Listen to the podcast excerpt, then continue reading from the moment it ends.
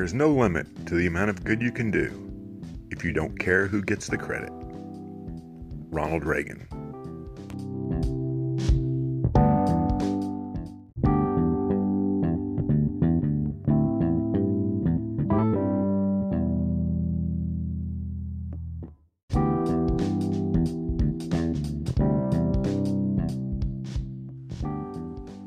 Welcome to the Revisionist History Podcast, where we set the historical record straight, no matter who it might have been.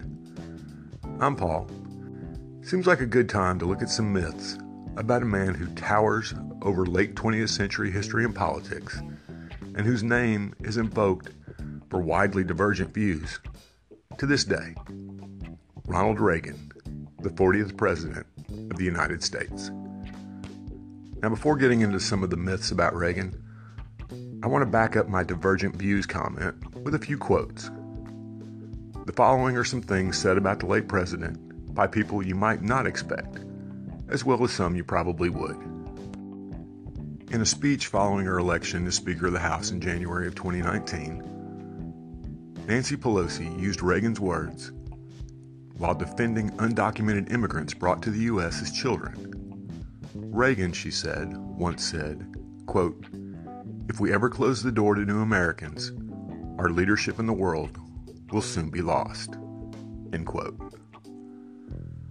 On the completely opposite end of the political spectrum from Pelosi, President Donald Trump once said of Reagan, quote, I think Ronald Reagan was one of the great presidents, period, not just recently. I thought he had the demeanor.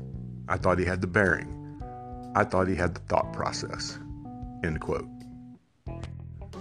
Swinging back to the left again, in 2008, former President Barack Obama, addressing a group of Christian leaders, quoted Reagan from 1980, speaking to a group of religious conservatives, saying, quote, I know you can't endorse me, but I endorse you. End quote. You'll hear everyone from Bernie Sanders to Joe Biden to, again, Donald Trump, either quote Reagan in a way that supports their position on an issue or praise him in some way to score political points. The question is why? Why, in a time when we're utterly divided politically, will both parties invoke the father of modern American conservatism? The easy and somewhat cynical answer is that both sides hope to stake some claim to Reagan's legacy, popularity, and supporters. But while true, this still doesn't explain the why. Why would someone on the far left even mention Reagan's name when they would never mention another Republican, except maybe to show that Trump isn't really a Republican? The answer to that brings us to the myth of Reagan, one that I, and anyone who was alive during his years on the world stage, have watched grow, morph, and be revised over the years since his death. It may be hard for those not alive during the 1980s to understand, but Reagan was by no means universally revered while he was president. The passage of time has left us with a memory of the highlights, such as his crushing re-election victory over Walter Mondale in 1984, where he won 49 of 50 states and captured the Electoral College with 525 electoral votes to Mondale's 13, the most electoral votes ever won by a presidential candidate. We remember the Iran hostage crisis ending with his election as well as the thaw with the Soviet Union that immediately preceded the end of the Cold War. What's largely forgotten is the Iran Contra scandal, his devastatingly slow response to the AIDS epidemic, and his support of repressive regimes in Central America and the apartheid government of South Africa. But again, none of this explains the why of the deification of Ronald Reagan. I believe this happened for a few key reasons all of which have formed a perfect storm around his memory. Perhaps the main thing that has grown Reagan's legacy is the same thing that propelled him to his landslide victories in 1980 and 1984 a carefully crafted image of a great American statesman. His training as an actor enabled him to project an image of strength and vitality, even as a man in his 70s, that dwarfed both his immediate predecessors, Ford and Carter, and his unfortunate successor, George H.W. Bush. Both his quips and his more memorable speeches have caused him to be labeled the great communicator. with little regard to the fact that he was delivering lines always written by others. Lincoln wrote great speeches. Reagan read great scripts. A second reason for the idealizing of Reagan is related in no small part to the mindset that got Trump elected in 2016 with the slogan, Make America Great Again. Whether consciously or unconsciously, we all idealize the past, thinking things were so much better back then than they are now. In some instances, this may even be true, but for the most part, it's simply nostalgia, induced by the fact that we already know the outcome of the past, while the present and future hold massive uncertainty. Reagan used this as a part of his own campaign with lines like, Are you better off now than four years ago? and It's morning in America. And the more divided we become, the more the seeming unanimity we had during his term appeals to us.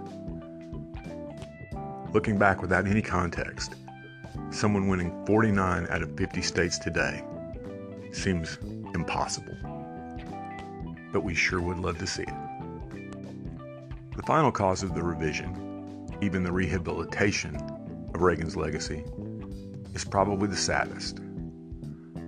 Watching a once vibrant man descend into the ravages of Alzheimer's at a time when we were just really learning about the disease made even his staunchest critics face their own mortality, as we had not as a nation since John F. Kennedy's assassination 40 years earlier.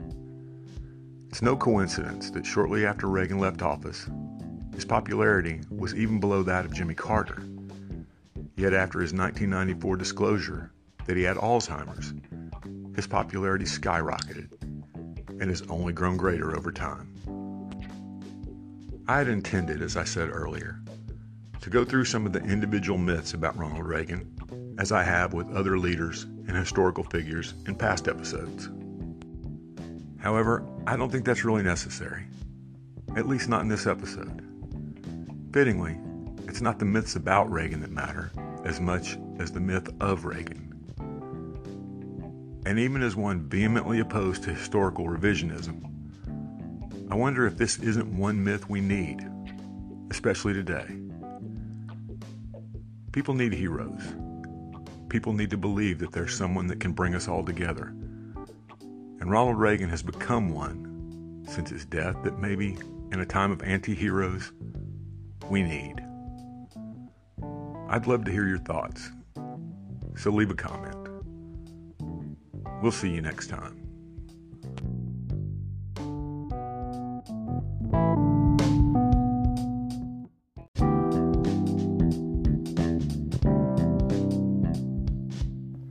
Thanks for listening to today's episode.